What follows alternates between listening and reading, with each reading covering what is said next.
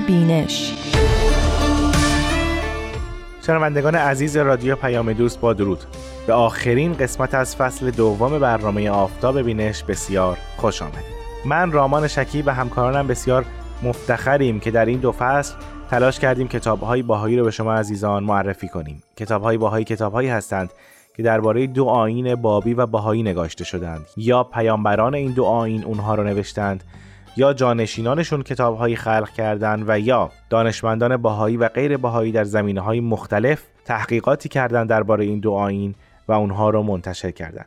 ما در این دو فصل تلاش کردیم منابع دست اولی در مورد دو آین بابی و باهایی در زمینه های گوناگون رو به شما عزیزان معرفی کنیم. کتابی را که برای این قسمت در نظر گرفتیم نامش هست عبدالبها و تولد انسان. نویسنده این کتاب نادر سعیدی است و انتشارات خرد اون رو منتشر کرده. ما در برنامه آفتاب بینش و در هفته های گذشته به معرفی مفصل کتاب عبدالبها در انجمن عالم پرداختیم. اگر یادتون باشه در این کتاب به سفرهای حضرت عبدالبها از شرق به غرب عالم و تأثیر این سفرها اشارات بسیاری شده بود. در این کتاب یعنی کتاب عبدالبها و تولد انسان نادر سعیدی به همین سفرها پرداخته. ما به دلیل اهمیت بسیار زیاد این سفر در ابعاد مختلف در نظر گرفتیم که کتاب عبدالبها و تولد انسان رو در این هفته به شما عزیزان معرفی کنیم. نادر سعیدی در همون اوایل مقدمه این کتاب وجه تمایز سفر حضرت عبدالبها به غرب رو روشن می‌کنه. او میگه در این سفر برای اولین بار یک ایرانی و یک شرقی نه به عنوان مصرف کننده مبهوت فرهنگ غرب بلکه به عنوان حامل فرهنگ آزادی و صلح و اتحاد به غرب سفر می‌کنه تا ضرورت صلح و تمدن و خردورزی و تکامل رو به غربیان گوش زد کنه. اگه یادتون باشه این وجه تمایز در مقالات کتاب عبدالبها در انجمن عالم و در مقالاتی که غیر ایرانی ها نوشته بودند هم آمده بود. نادر سعیدی ادعا می‌کنه که اصلا نفس این سفر فرهنگ استعمار و استثمار و ایدئولوژی استعمار رو در هم میشکنه. او در ادامه این بخش هدف خودش رو از نوشتن این کتاب مختصر عنوان می‌کنه و میگه هدفش معرفی حضرت عبدالبها صرف نظر از پایگاه مذهبی که داشتن و اندیشمندان ایرانی است.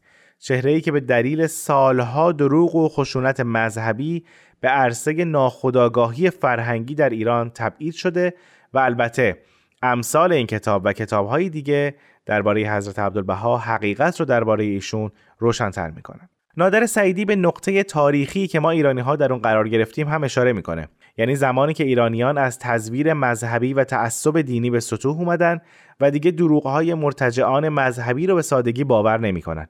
یعنی وقتی که مردم ایران در این به قول او نقطه تاریک از تاریخ خیش بیش از هر چیز احساس می‌کنن که چه در ایران و چه در خارج از ایران همگی در قربت و اسارت و از خود بیگانگی به سر می‌بریم.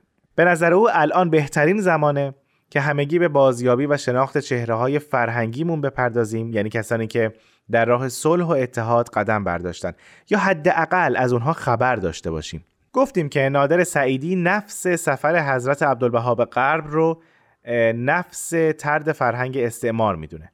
این توضیح رو یکی اگر بخواد بر طبق ادبیات اجتماعی و سیاسی که امروزه مرسومه تعریف کنه این سفر رو به نوعی نفی اروپا و آمریکا مداری می‌دونه. اما نویسنده این کتاب نادر سعیدی توجه ما رو به نکته دیگه ای جلب می‌کنه. او میگه درسته که معمولا نفی اروپا مداری در شکل غرب ستیزی ظاهر میشه اما پیام عبدالبها نه غرب مدار بود و نه شرق مدار. او اصلا نه غرب ستیز بود و نه شرق ستیز. بلکه اساره اندیشه عبدالبها این بوده که هم شرق و هم غرب باید فرهنگ و انسانیت رو در اتحاد با یکدیگر بازیابی کنند. در واقع از طریق این اتحاد هست که فرهنگی نوین و جهان شمول متولد میشه اتحادی جهان شمول و یا وحدت عالم انسانی که باهایان در تلاش برای ساختن اون مفهوم و اون فرهنگ هستند.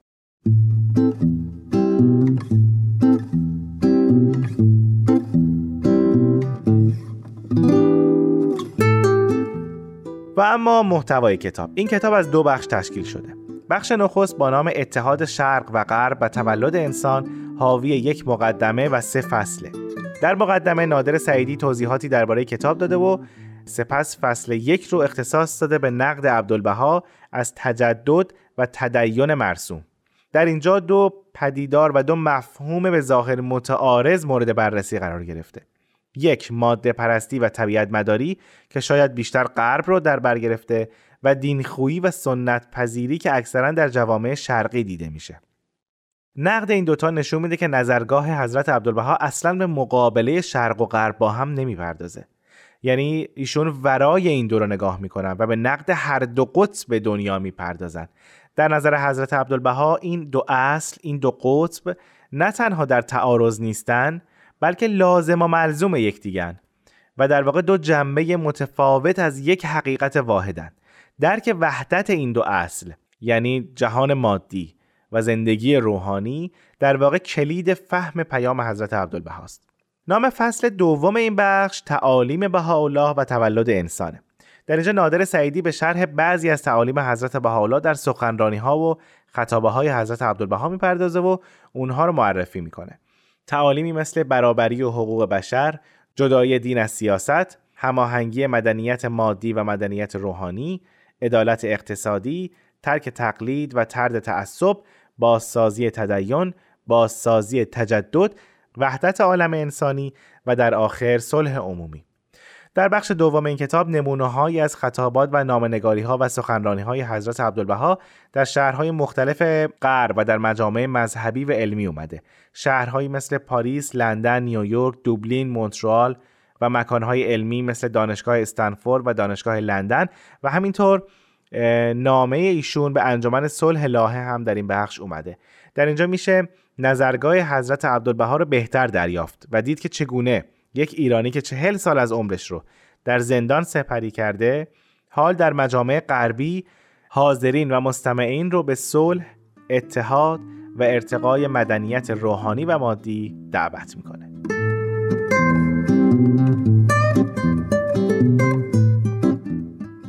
خب در اینجا از شما دعوت می‌کنم که به بخشی از خطابه حضرت عبدالبها در دانشگاه استنفورد گوش بدید با صدای همکارم افرا بدی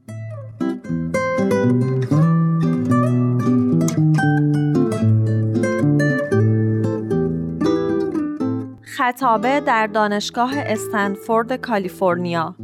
نطق عبدالبها در دارالفنون کالیفرنیا Stanford University. با حضور دویست نفر پروفسور و دو هزار نفر دانش آموز و جمعی کثیر که از دور و نزدیک برای شنیدن بیانات عبدالبها آمده بودند. صبح ساعت ده 8 اکتبر 1912 هوالله اعظم منقبت عالم انسانی علم است زیرا کشف حقایق اشیاست. و چون امروز خود را در مرکز علم می بینم در این کلیه‌ای که شهرتش به آفاق رسیده لحاظا نهایت سرور دارم. زیرا اشرف جمعیتی که در عالم تشکیل می گردد جمعیت علماست. و اشرف مرکز در عالم انسانی مرکز علوم و فنون است. زیرا علم سبب روشنایی عالم است. علم سبب راحت و آسایش است. علم سبب عزت عالم انسانی است. چون دقت نمایید دولت علم اعظم از دولت ملوک است. زیرا سلطنت ملوک منهدم شود. امپراتورها و قیاسره ها مخلو گردند. به کلی سلطنتشان زیر و زبر شود. اما سلطنت علم ابدی است و سرمدی. انقرازی ندارد. ملاحظه کنید فلاسفه ای که در قدیم بودند چگونه سلطنت آنها باقی است. سلطنت رومان به آن عظمت منقرض شد. لاکن سلطنت افلاتون باقی است. سلطنت ارسطو باقی است.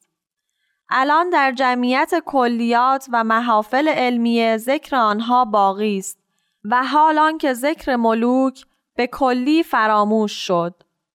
پس سلطنت علم اعظم از سلطنت ملوک است.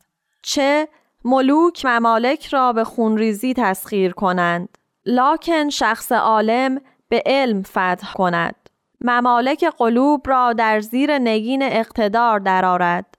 از این جهت سلطنتش ابدی است چون که اینجا مرکز علوم و فنون است بسیار مسرورم که در این مرکز حاضر شدم و از برای شما تعییدات و توفیقات الهیه می طلبم تا در علوم و فنون به نهایت درجه رسیده مانند چراغهای روشن در انجمن عالم انسانی بدرخشید. چون اعظم تعالیم حضرت بهاءالله وحدت عالم انسانی است. لحاظا می‌خواهم از وحدت کائنات صحبت بدارم.